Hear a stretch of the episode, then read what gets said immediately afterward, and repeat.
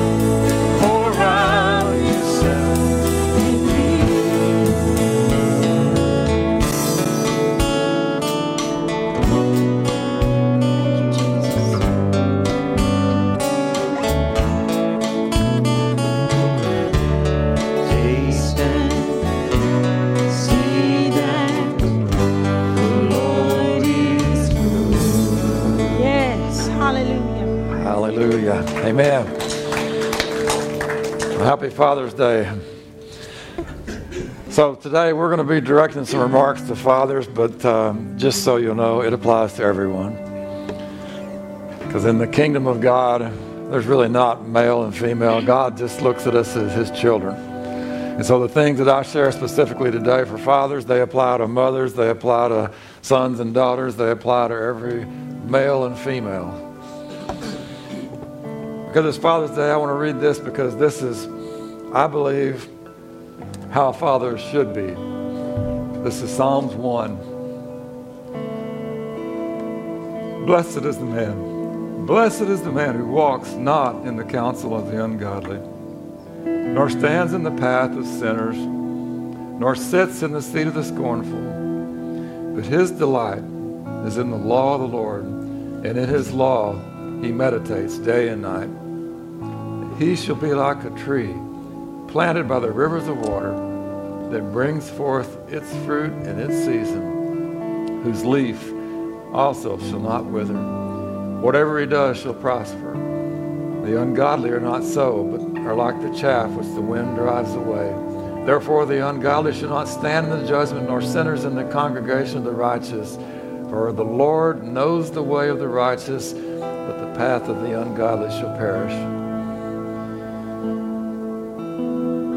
God wants all of us to be like that tree that's planted by the, by the waters that brings forth fruit. Our leaves don't wither and die. The things that we do prosper, they don't fail. It's not a prosperity gospel, it's the truth of who God is. We're His children. He wants to bless us, He wants us to walk in His favor and goodness. That's not, that's not all about me, me, me. It's about God saying, I want to bless you. I want you to be happy and healthy. I want you to be whole. Part of the way that happens is when we worship Him, when we express our love to Him and we honor Him, we open ourselves up for Him to speak to us, and He begins to speak those words to each one of us that we need to hear. On Father's Day, I know I've been pretty aware this week of my shortcomings as a father. And yet, God has shown me that He is redeeming and restoring. All the things I messed up, He's fixing. All the things that I didn't do right, He's overriding the, the negatives of that, and He's making it okay. And that's what God wants to say to you this morning. He wants you to grab a hold of the fact that we are all under His blessing and favor and redemption. If we're walking with the Lord, He's wanting to pour it out on you. You're going to be like that tree planted by the rivers of water, and you're going to be prosperous. You're going to have fruit, and you're not going to fail. You're not going to be messed up. You're going to be successful. God has a vision and a destiny to plan for each one of us, Thank you, Jesus. and we're going to walk in that. Hallelujah. I proclaim that over this body today.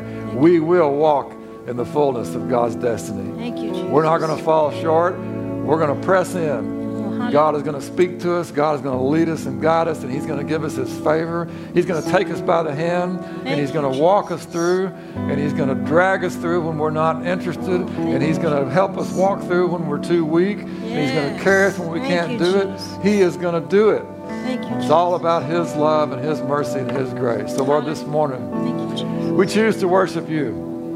We choose to lift up and exalt you because you alone are worthy, Lord. Yes. Today we're honoring fathers, but you, Father, you, Father, are the one we really want to honor today because you Yes. are the King of all and you're the creator of the universe and you choose Thank to you, live in our hearts. You Yes. choose to dwell right here among us. Thank so, you. Father, today we honor you. Yes. This is Father's Day. Every day is Father's Day when we're a believer. Thank you, Thank you, Lord God. Hallelujah. So come, have your way, walk among us. Speak to us, touch us, heal us, deliver us, change us in your presence, Lord, and Thank you, receive our worship now. Hallelujah. In Jesus' name, amen. Let's worship.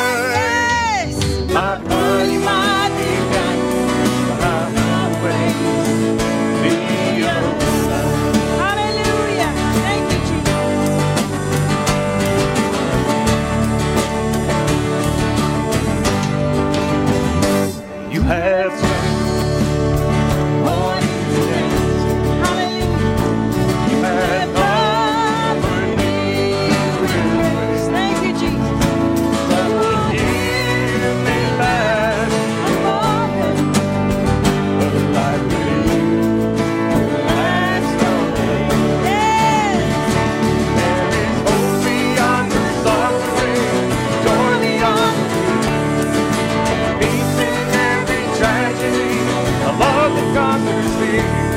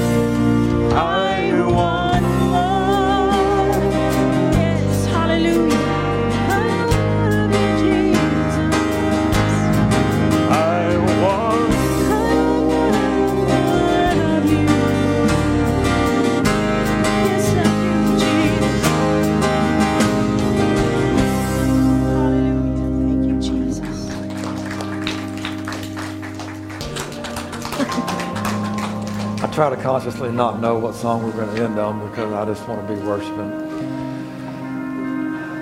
Lord, thank you. Thank you for your presence, Lord. Thank you that you are here. I thank you, Lord, that we can celebrate you and what you've done in our lives. Lord, I want to be healed. I don't want to think of myself the way I used to be. I don't want to think of myself in the way that I failed. I don't want to think of myself in the way that I, I have been disappointed or I've caused disappointment or hurt or shame in other people. I want to think of myself as you see me, Lord. You see me as your child. You see me as someone who is valuable and worthy, worthy of your love. Thank you, Lord. I thank you that I don't have to earn your love. I thank you that I don't have to earn your approval, Lord. You pour it out on me freely because your love is, is so awesome, so free. You just give it and keep giving it. And when we do things that would disappoint an earthly father, I thank you, Lord, that you keep pouring your love and mercy and grace out on us. You require you require repentance and you require things from us, but you never stop loving us. You don't withhold approval. You don't accuse us. We have one that accuses us, and you don't accuse us or condemn us. You bring correction into our lives so that we can be in right relationship with you. Lord, I thank you for that. Thank you that you are here today, Lord, and you're speaking life over this body. You're speaking life. You're speaking life over this body right now.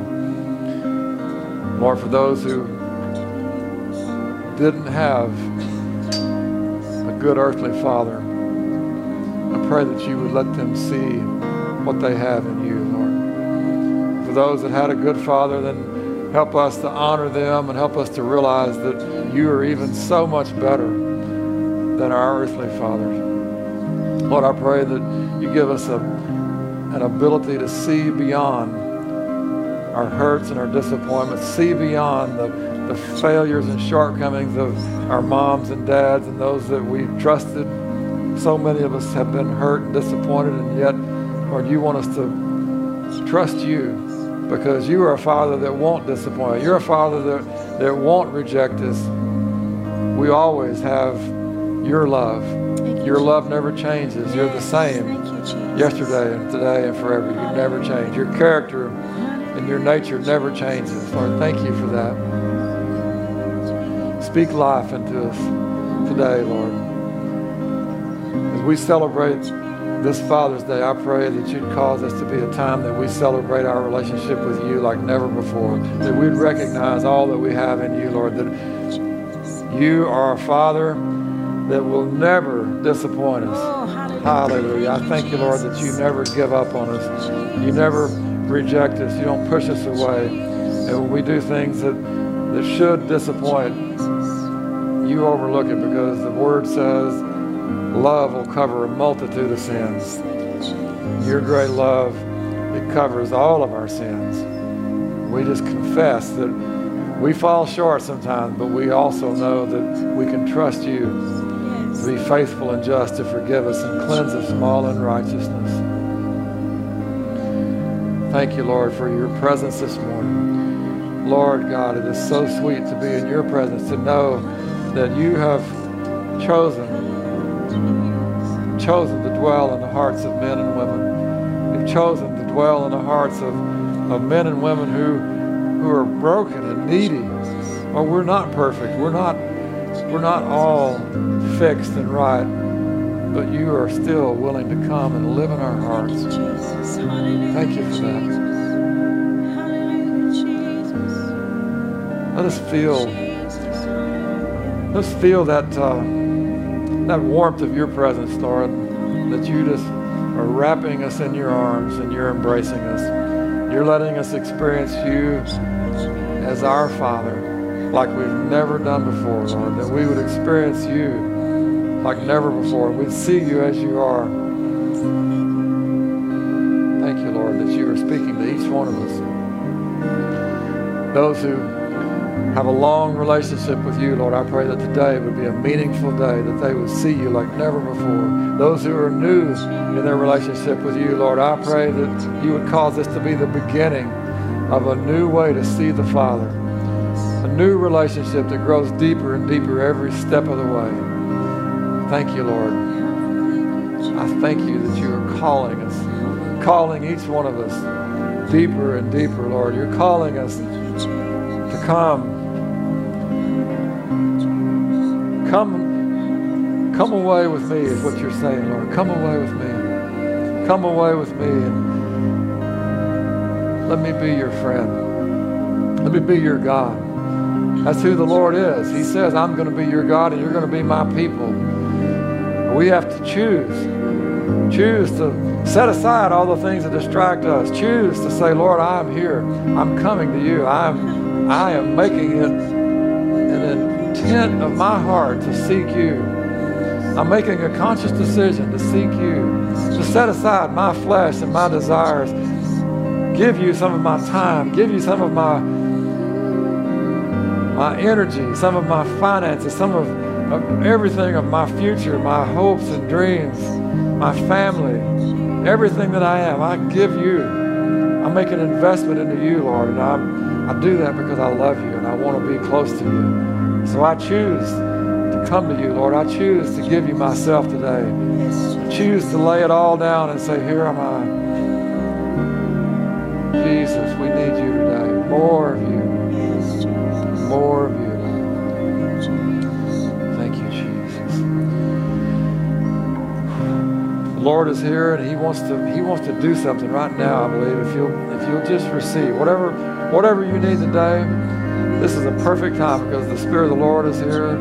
We're in the Spirit. We're worshiping. The presence of God is here. If you have a physical need, just say, Lord, heal me right now. If you have a, a financial need or, or a broken relationship, maybe, maybe as a father or a child, maybe you've got some brokenness there. This can be a time that you can be healed. Lord wants to heal and deliver and change us. And it all happens when we're in His presence. I'm going to give you a minute just to think about that and open yourself up to the Lord and just invite Him to come and shine His light into you and expose any area that needs to be healed or restored.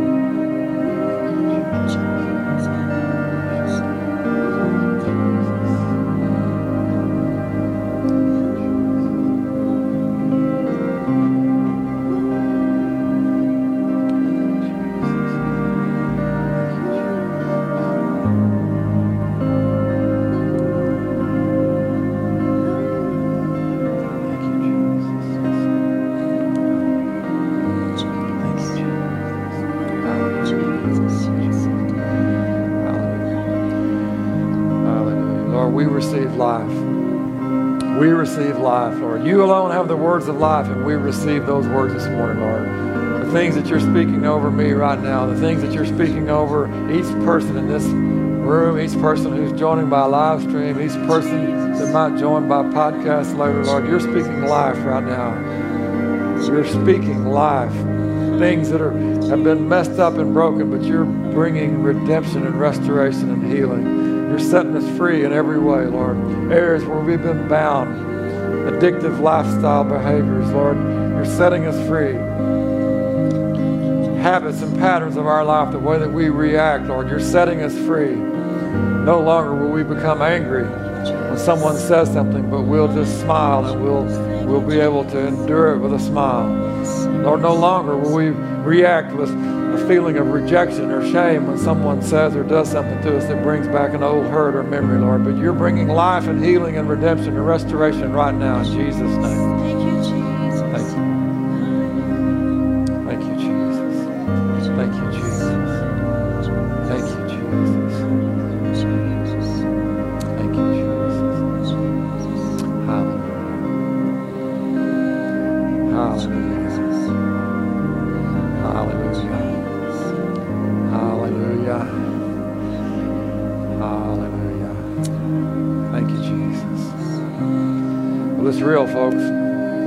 Redemption of the Lord is real. And what He's doing right now in your hearts is real. If you don't feel it, you don't sense it, then uh, something's broken in your sensor. I can just tell you that because He's here and He's moving right now. Thank you, Jesus. Hallelujah. Thank you, Lord. Thank you, Lord. Thank you, Lord God. Well, Lord, I pray that you seal this word in our hearts, that you seal this time in your presence, Lord. Seal that work in our hearts so that we are changed forever because of this time in your presence, Lord. In Jesus' name, amen and amen. You can be seated.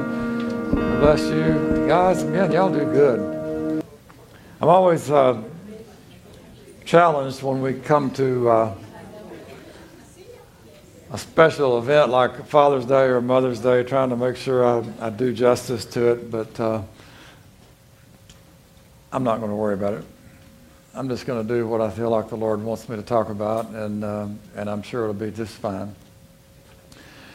So I, mentioned that earlier, but um, we're, we're addressing this specifically to fathers, but every male is a father or a future father or was a father or could be a father. You could be a spiritual father even if you never have a physical uh, son or grandson or whatever. But and and most of the things that we're going to be talking about would be applicable to men and women because they're just biblical truths. So I'm going to share with you out of 1 John chapter 2 verses 12 through 14. and you see in your bulletin, you've got all those notes. And I'm not going to talk but about 15 minutes on each subject there, so it won't take but three or four hours to get through it all. Now, now I'm, uh, we're, we're going to run through it pretty quickly. So he says, I write to you, little children, because your sins are forgiven you for his name's sake. I write to you, fathers, because you have known him who is from the beginning. I write to you, young men, because you have overcome the wicked one. I write to you, little children, because you have known the Father. I have written to you, fathers, because you have known him who is from the beginning. I have written to you, young men, because you are strong. The word of God abides in you, and you have overcome the wicked one. so, as an introduction, let me just say that uh, St. John, when he was writing this, he, uh, he said some things that might seem a bit odd. Uh, it's not wrong, it's just sort of different. And so, the way that he describes writing, he says, I, I write to you like as if it's happening right now, and I have written to you like it's already happened. And it, and it probably had. But the other side of that is that that expression I have written is, uh, I mean, he, he has already, in this very epistle, he has written some of this same stuff and he's kind of repeating it. Matter of fact, over and over again, uh, he says some of these same expressions. But the writing that he's talking about is, uh, it is addressed to all of the church, even though he says, uh, little children, fathers, and young men, he's addressing the whole church. And the, um, the way that the Hebrew folks in, uh, in that culture, the way they emphasize things and reiterate, a lot of times they would say it multiple times. That's how we memorize and learn most things by rote. Uh, there's an expression, Isaiah 26 3, it says, I will keep him in perfect peace whose mind is stayed or kept on me and he puts his trust in me. And that perfect peace, it is shalom, shalom. And that's the way they mean perfect peace, or that's the way they mean this is really good. You say the word twice. It's good, good. That's really good. Bad, bad. That's really bad. I write, I have written, I write, I've written. That's a way of reiterating the fact that I'm putting this down for you in a way that you won't forget it, in a way that it won't be confusing to you because you can look back at it and you can read it and you can think about it and you can play it over and over again in your minds. He uses the word little children. And in this in the books of uh, John, First John, Second John, Third John, he, he uses that expression. And he was referring to the whole body of believers, the people that he's been a part of overseeing. It was people that maybe he personally led to the Lord.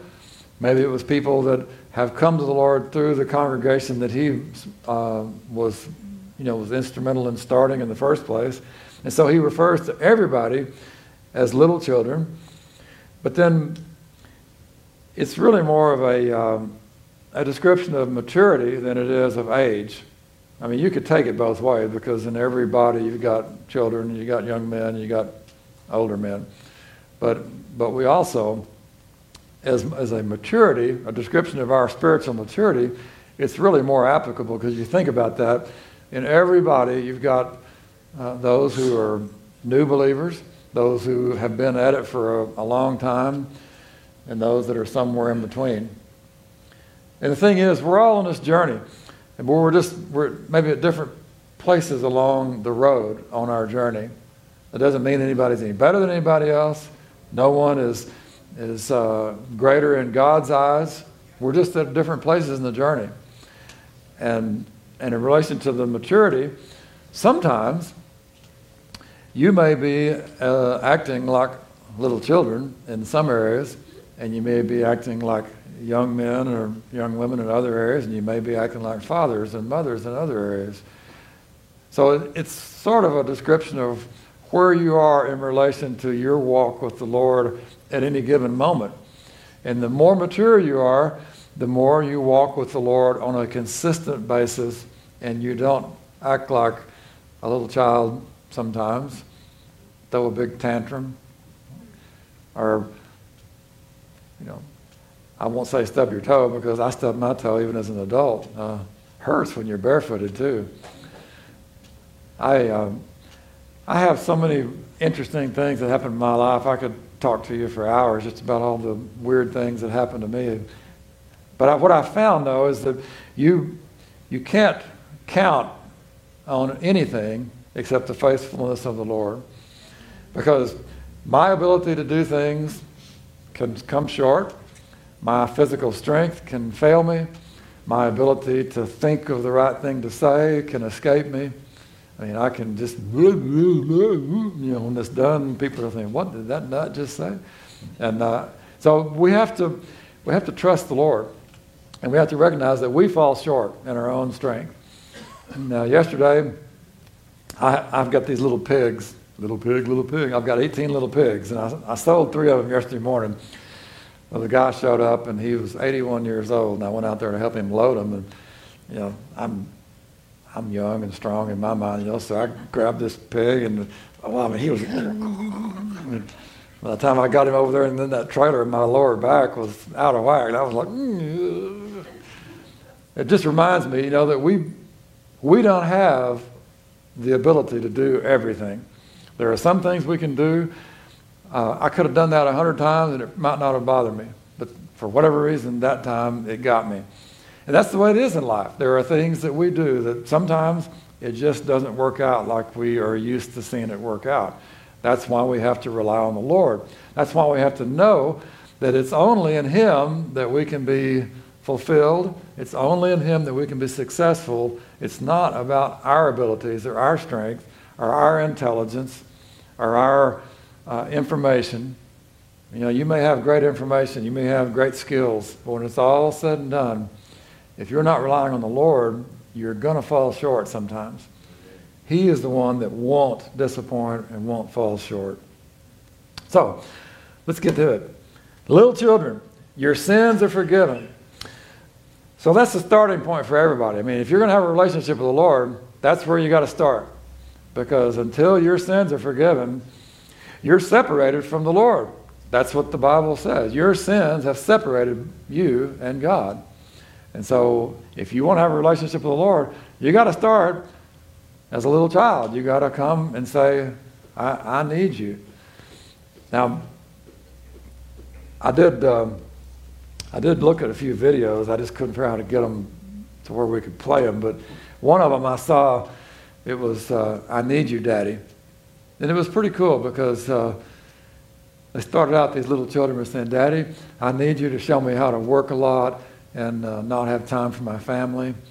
Uh, I need you to show me how to make my career the most important thing above everything else in my life. I need you to show me how to, you know, to do my very best so that I can be successful. And then they start saying, Daddy, I need you to show me how to trust God.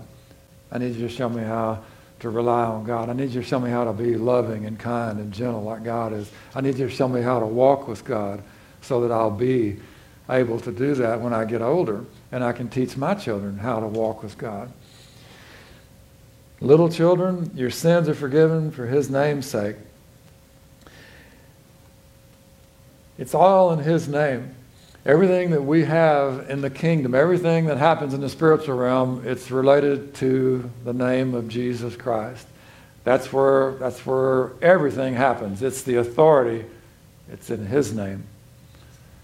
You can't do it in your own name. You can't do it in your own strength. But it's in his name.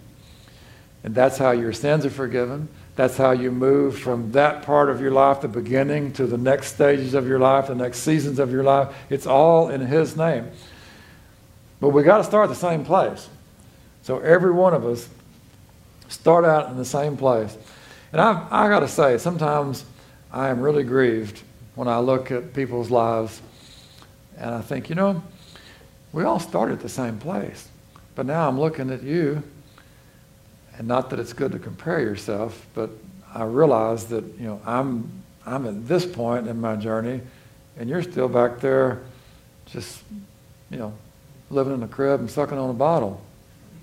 You know, I mean, you gotta you gotta grow. You can't just stay an infant all the time spiritually. And there is this process, and if you don't if you don't engage the Lord and begin to stay in that process, you're not going to grow. You're not going to develop. You're not going to mature. Bill Cosby used to have know, these little skits he'd do, and one of them I never forgot it. He said, You know, you don't want your kid to be 40 years old. And you say, Hey, your nose is. I say, Okay. You know, I mean, you know, that's, you know, I mean, you, you want to grow and mature. You don't want to be a baby your whole life. Little children, your sins are forgiven for his name's sake, but you got to go on to maturity. You can't stay there. It's a starting place. It's never meant to be anything more than a starting place. And then he says again, when he repeats it, he said, I've written these things to you. One of the things he says is that because you have known the Father. You can't know the Father without forgiveness. And we're all little children, but we want to move to that area where we begin to truly know the Father. They're, they're not just like a little baby that just, you know, unintelligible sounds. We want to move to maturity where we can talk to the Father. We can hear and understand what the Father is saying. We know what the Father wants us to do. And we can get out of the crib and begin to do things. It doesn't do any good for the Father to say to a three day old infant, get out of that crib and get over here and start building the, you know, the room addition on the back of the house. You know, that's not going to happen. But a 20 or 30 or 40 year old young man, that's a whole different story. Now, you ought to be able to say, I need you to help me. I need you to get out and work with me and do this. That's what the Lord wants. He wants to work with us. He wants us to work with Him. It is, we are co laborers with Him, is what the Bible says, and we are joint heirs with Christ. So we're in it together. We're not on our own, but we're not without Him. It's, it's a joint effort, and we need to be cooperating with Him and working with Him as well as working for Him because He wants to work with us. So then he goes on, he says, Fathers, you have known Him. That indicates a deeper and a more intimate relationship. Matter of fact, that word known, it's gnosko in the Greek. And to the Hebrews, that is how they referred to sexual relationships. You know, a man knew his wife. It's that same expression. We, we need to know the Father in an intimate way. And I'm not talking about something sexual. I'm just saying we need to know the Father closely. We need to know the Father. And when we're close to Him, when we are in our time of worship, our time of being in His presence, we ought to be able to almost just get a sense of his heartbeat. Like when you're, you hold a child on your chest and they, they'll look up and they say, I can hear your heartbeat. That's the way the Father wants to be with us. He wants us to be so close to Him that we are sensing His heartbeat. We're sensing the rhythm of His character and nature. We're beginning to see who He's all about. And then when situations come up in life, that becomes our response. That becomes our heartbeat. We become like the Father. We have the Father's heart. We sing that song. One of those verses is that I want to know the Father's heart. It marks the knowledge of the character and the heart of the Father. We, we want to know Him. If you're mature, you will know the Father way more than just the one who forgives your sins. And I don't want to just beat this to death, but the little baby in the crib, you know, I mean, it, it begins to recognize that the father and the mother, they're the ones that bring the bottle. They're the ones that change the diaper. They're the ones that do those things for them. But at some point, they're going to begin to know them as someone that loves them, someone that wants to spend time with them, someone that wants to help them, wants them to be successful. They begin to see more about that parent than just the diaper changer and the bottle bringer and all that kind of stuff. I mean, that's, that's where you start out, but you don't want to hang out there for the rest of your life. I mean, get over it. You know, that's, that's the starting place. The fathers that John is addressing here are the mature people in the body. They're the elders. They're the ones that have, uh, they've been walking with the Lord, and maybe they're not the oldest. You know, in a, in a body like ours, there may be people that are 35 years old that are more mature than some 80 year olds. I mean, you could even have a 12 or 15 year old that could be more mature than some 80 year olds because not everybody is growing and, and uh, maturing, but we need to be. So the age is not as relevant as the maturity of your walk with the Lord. You've known Him who is from the beginning, and that's the mature understanding of God's eternal power and existence. Matter of fact, if you read the very first verse, he said, I'm writing these things to you, little children, because um, you have known him who is from the beginning. You've known, you've known him. We saw him, we touched, we handled the Word of God. We know this, and he's the guy who's been around from the very beginning. That's what John said in, in the Gospel of John, chapter 1. He said, The Word uh, was in the beginning with the God was God, and there was nothing that was created or made without him. He was with God, and he was God. The Word became flesh and dwelt among us, and we beheld his glory as the only begotten of the Father, full of grace and truth. And of his light we freely received. So he goes on and he talks all about how God is from the very beginning. We understand he's not just the guy who brings the bottle. He's not just the guy who changes our diaper. But he's the guy that walks with us. He's the guy that's always been walking with us. He's the guy who was preparing for your life before you were born. As my dad used to say, before you were even a smile on your mama's face, God has, has planned and He has destined you to a certain thing. He has a place for you in the kingdom. He has a place that, that you are supposed to fill in the kingdom. He's destined you to that. And He destined you to that a long time ago, way before now. Our, our responsibility is to find out what that is and, and to walk in that. Begin to figure out what that is, where it is, and how it's supposed to happen. That's a pretty good challenge sometimes. Because if we got we have our own desires and our own dreams and our own visions. And we have uh, your you know, your mom and dad, they're telling you, you know, you need to be this, you know. My dad, most parents are telling their kids, you ought to be this because that's what I was. My dad said, man, don't be a concrete guy. Be anything. You know, be, you know, be a plumber, electrician, or anything. You know. But I was a concrete guy. You know, I realized this week as I was praying and thinking about things, um, and I, I, read some things, you know, there's all kinds of stuff out there because it was Father's Day coming up. And I realized that um, I didn't, uh, I didn't always understand my dad, but I loved him and I knew he loved me. And, but there were times that he was kind of harsh, and there were times that he was busy. You know, he, he broke some promises he, he said, said and did some things that were pretty harsh, uh, hurt me in different ways. But I know he didn't do any of that with any malice. He didn't do it on purpose. He's just a, he's just a man. And I realized that I did the same things to my children. You know, I mean, not the exact same thing, but I did similar things. I hurt them in ways. I disappointed them. I broke promises. Um, we all do because we're, we're humans and we're not perfect. But I realized that my dad, even though he wasn't perfect, he, he was loving and he, he provided for us.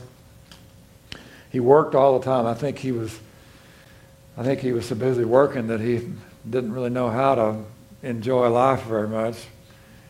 But he but he was doing it for us, you know. He didn't do it because he loved working. I mean, I think he, he liked working, but he did it for us. We had a had a place at the lake and we'd go up there and five of us kids, you know, we just hit the ground running and we'd play and fish and swim and and he was planting grass, watering grass, mowing it, building rock steps and walkways and building screened in porches and he didn't even like the water. That's that's love.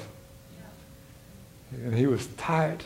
I mean, he was so tight, he probably had 50 cents of every dollar he ever made.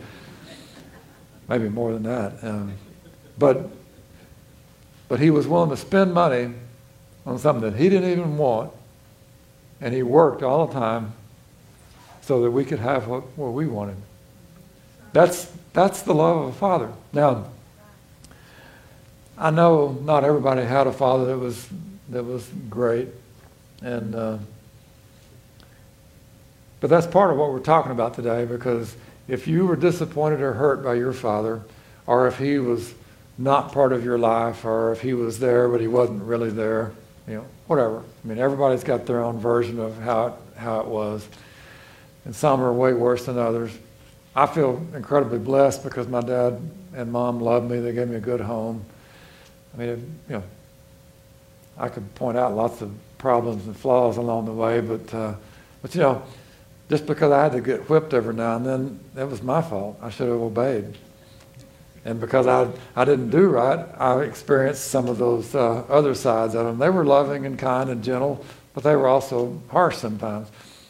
So if you, if you didn't have a great dad, or if you didn't have a dad that you really knew or connected with, um, God can still redeem that part of your life. And He can still He can still work that out so that you can see your heavenly Father properly. Because what happens is the way we see our earthly fathers is how we tend to relate to our heavenly Father.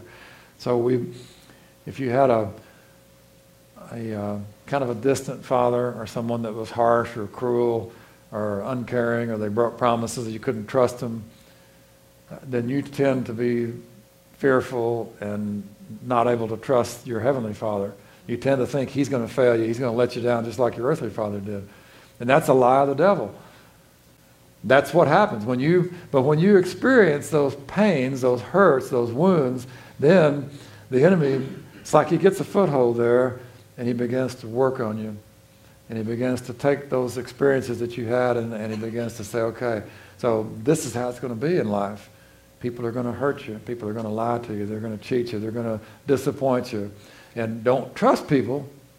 Don't trust them because they're going to disappoint you. And so you start buying into that. And then, you know, you, you get married and you think, man, my husband's going to lie, and he's going to cheat, he's going to do wrong because I can't trust him. Or your wife, you know, I know she's going to do all these things. And your children, I can't trust them. You know, and my, my boss, I can't trust him. He's going to do me wrong. And it's just, it is something that's in you. And you don't want to be that way, but you can't help it. It's because you've got you've got the enemy that's got a little foothold in your life, and he is just working it. And he won't quit working it until you make him leave. So at the end of the service today, we're going we're gonna talk about that a little more. But the fathers, he says, I've written these things to you because you've known him who is from the beginning. It's always been Jesus. He's the lamb that was slain from the foundation of the world. That's what it's always been. Jesus, from the very beginning of time, the Father has always planned that Jesus would be the solution to our problems. we had a problem with sin, Jesus is the answer. We have a problem with um, bondage and uh, bitterness and addictions, Jesus is the answer. You have a problem with unforgiveness and, and anger, Jesus is the answer. You have a problem with pride, rebellion, stubbornness, Jesus is the answer. He's always been the answer. And then he addresses the young men. The young men are the, are the ones that are between everybody that doesn't fall into the other two categories.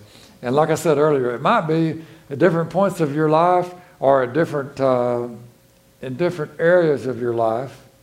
Maybe you're functioning as a father or a mature believer. Other areas, maybe you're functioning like a little child. And I would just suggest to you that you need to listen to what the Father is saying. You need to open your ears and open your heart and invite Him to show you what's going on in your life. Because there will be areas, there'll be areas where you are doing great. I mean, you're tearing it up. You are strong. You're young. You're vigorous. You're doing battle. You're winning the battles. You're going after it and doing all the good. And then there's other areas where you're getting your rear end kicked on a daily basis. And so, you know, in the area of bitterness, you might be a real mature believer. But in the area of pride, woo, man, you are just a little baby. That's, but we have to, we have to figure that out. In the areas that you are not mature, we need to let the Lord heal us and deliver us and help us grow. So you have to learn to change the way that you think about yourself and the way that you think about your sins and your problems, your issues, and the way you think about the Father. Because if you don't think about yourself correctly, you're probably not going to change. If you don't think about your sins or your issues correctly, you're probably not going to change. If you don't think about the Father correctly, you're going to not even think He can help you change. Because you're, you might be thinking of, of your Heavenly Father as a guy up there with a big club just waiting to catch you so He can whop you. A lot of us think that way because some of us had dads that were like that. I mean, it felt like you were always under scrutiny. And if you messed up, you knew what was coming.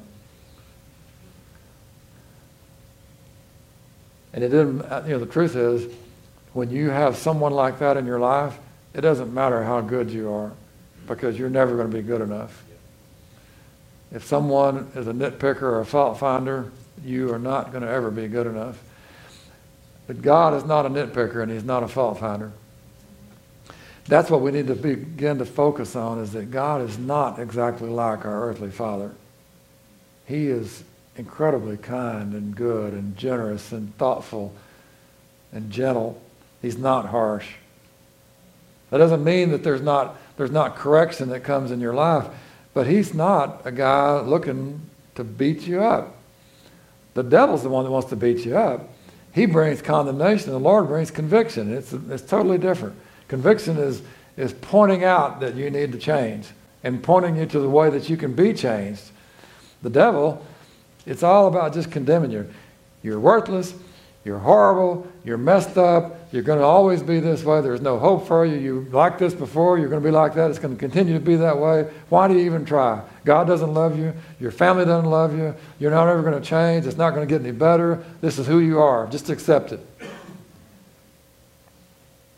That's what Job's wife said. Why don't you just curse God and die? Man, it didn't get any better. But he, he saw beyond that lie. We need to begin to see beyond the lies of the enemy because he's, he's trying to keep you back from becoming who God wants you to be.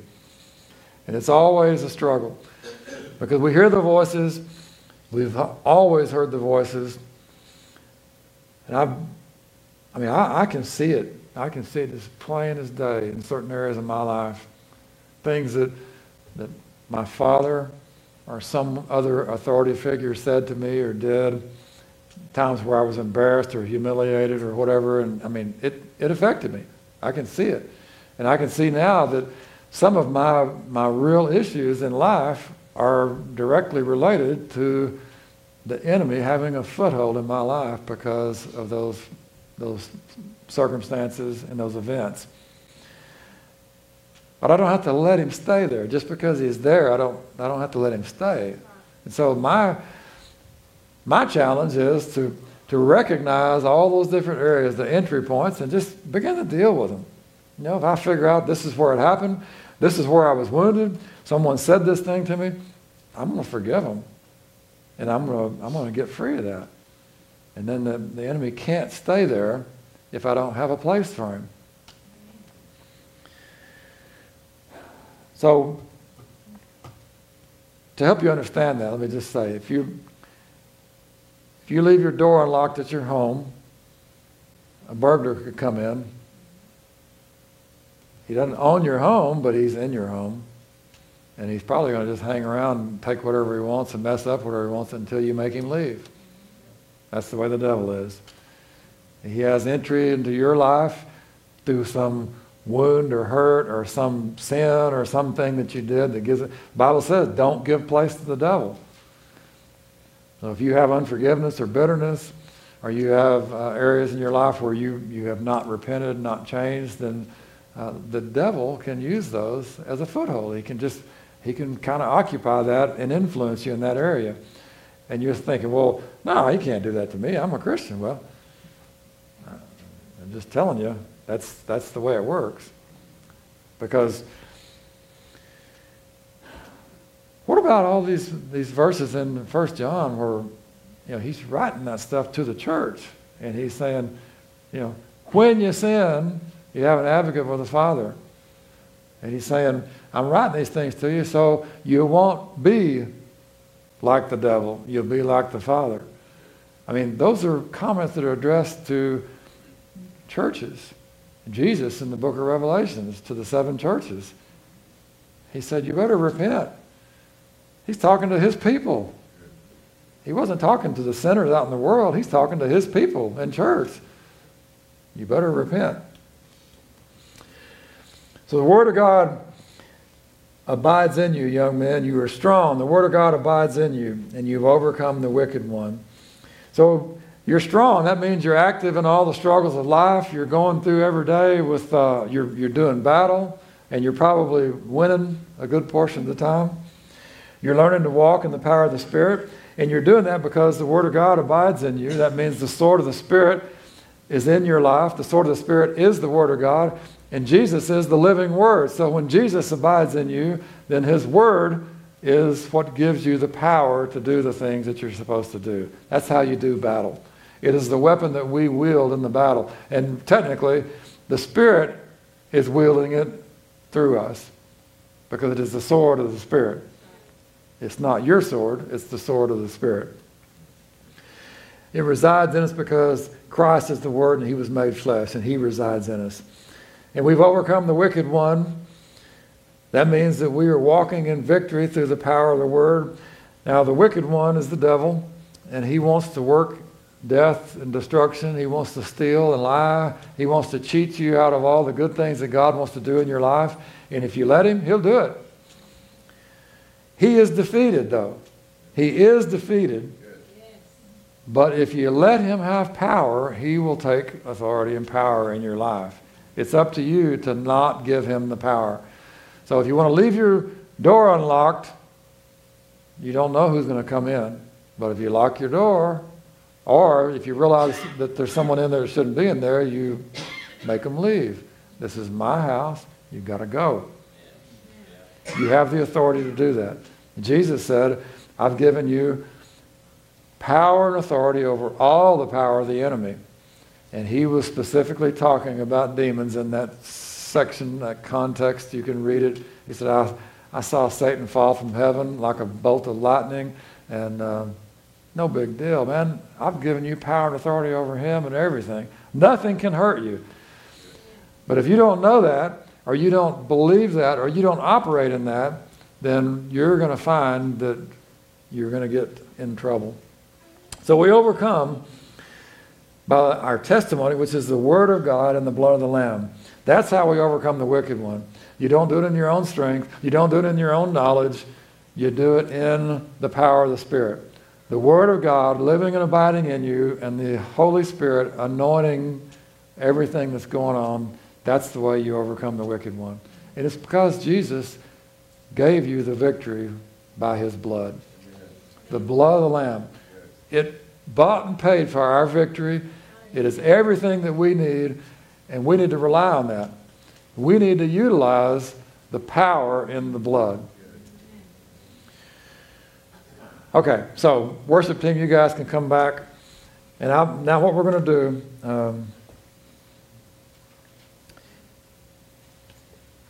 I'm just going to share some things, and then we're going to pray. So we've all we've all had events in our lives that impacted us, things that were good, things that were bad. You know, good things can cause a problem for you, just like bad things can. If you have a great success, you know, then all of a sudden you can get filled with pride or, or, or you know, your sense of accomplishment, or you have a, a, a elevated sense of worth, you know, like, man, am I something? You know, you might think you're all that, and maybe you're not, you know, as they say nowadays. Uh, my problem wasn't that I thought I was all that. My problem was I thought I wasn't all that. Uh, either one, it's the same problem because you're not looking at yourself and seeing yourself the way God sees you. You're seeing yourself as either more or less. God wants you to see yourself as He sees you. So, for all the things that happened to you that caused you uh, to have a problem, you know, if your father, he disappointed you, if your father broke promises, if he, you know, he said, I'll take you, I'll take you fishing, and then, you know, Saturday morning you're all excited, you jump up and let's go. And it's like, oh, sorry, I got to work today. He's forgotten all about it. Then, you know, and in your mind, what you hear is, you don't love me. You don't care about me. I'm not important. You don't value me. I'm insignificant. And because you begin to feel that way, then the enemy comes in and says, So now you're worthless, you're insignificant. That's the way everybody's going to always think of you the rest of your life. So you, this is what I want you to do. I want you to think about experiences in your life that hurt you like that, where you had disappointments, that you had pain. People did things to you that hurt you. And I want you to realize how those things affect you even today, I promise you, some of you and, and me are being affected by things that we, that we experience as a child. But you don't have to stay that way. So I want you to stand and we're going to worship. And as we worship, I want you to just give God a chance to speak to you. and then when at the end, we're going to pray. And we're going to ask the Lord to heal us of those areas that, that are being revealed to you. And here in a minute, we're going to we're going to pass out some Father's Day gifts too before you leave. So let's worship.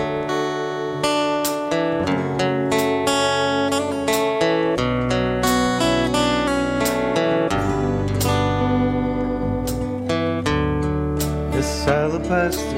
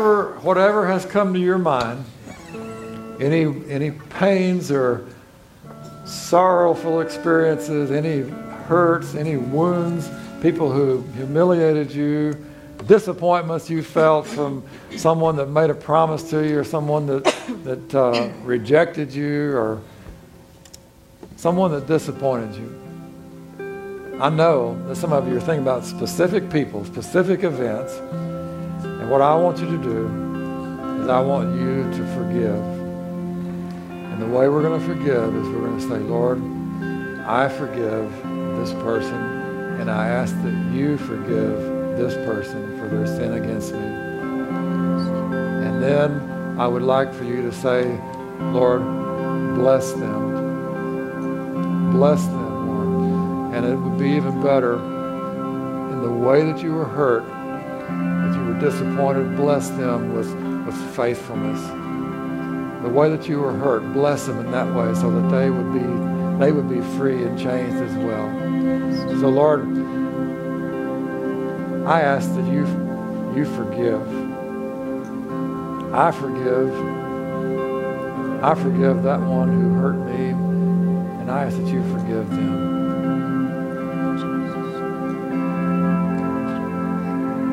They crushed me when they embarrassed me humiliated me, they laughed at me. They disappointed when they broke their promise to me. But Lord, I forgive them. I want to forgive them. And I ask that you forgive them. Lord, I bless them. And it doesn't matter even if they're dead now. It doesn't matter. Just say it anyway. I bless them with the ability to be faithful, to be trustworthy, to be consistent. Lord, I bless them with mercy and goodness. I bless them with your kindness. I bless them with your love. Lord, I bless them with your favor. Because I want to think of them in a good way. I don't want to think of them in a way that brings hurt and pain. Lord, I forgive. I ask that you forgive. Lord, you said, if we submit ourselves to you, we can resist the devil and he will flee from us. So I submit myself to you, Lord. I, I have forgiven. I have confessed that I had that issue. I, I acknowledged it and I've forgiven. I ask that you forgive and I am submitted to you in that area of my life. And so, Lord, I ask now that you heal me. Heal me that wound. And I reject all the lies that the enemy has brought into my life because of that, that hurt. All the things that I've thought and believed to be true, I recognize now that most of it was lies from the enemy. I've been deceived and I reject and I renounce those lies and deception and I say no more. I take authority over you and I cast you down and I cast you out in Jesus' name. I'm not going to allow you to influence me in those areas anymore. I am breaking the cycle. And as a father and as a grandfather, I break that cycle so that it won't go to my children, it won't go to my grandchildren, or my great grandchildren. I break that cycle and I say, no more. That area of my life, you have no authority, no power, no control anymore. Go in Jesus' name, I am free. Thank you, Lord, that you hear our prayers. Thank you, Lord, that you want to redeem and restore us. You want to change us and make us whole.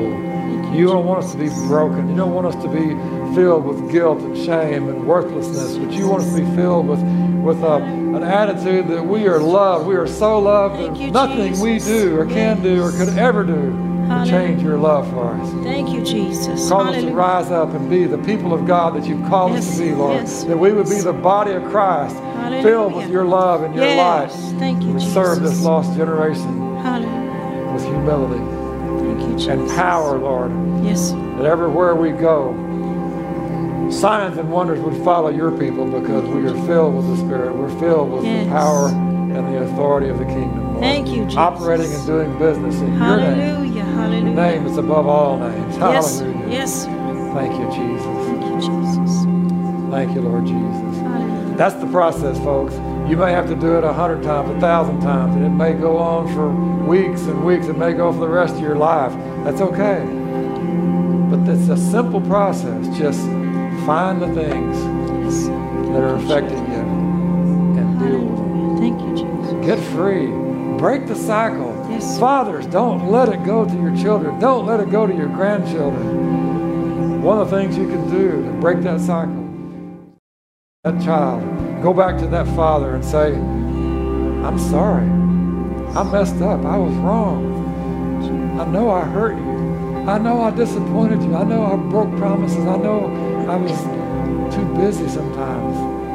Would you forgive me? Because when you ask them to forgive you, or you forgive them, either way it works, it will set you free.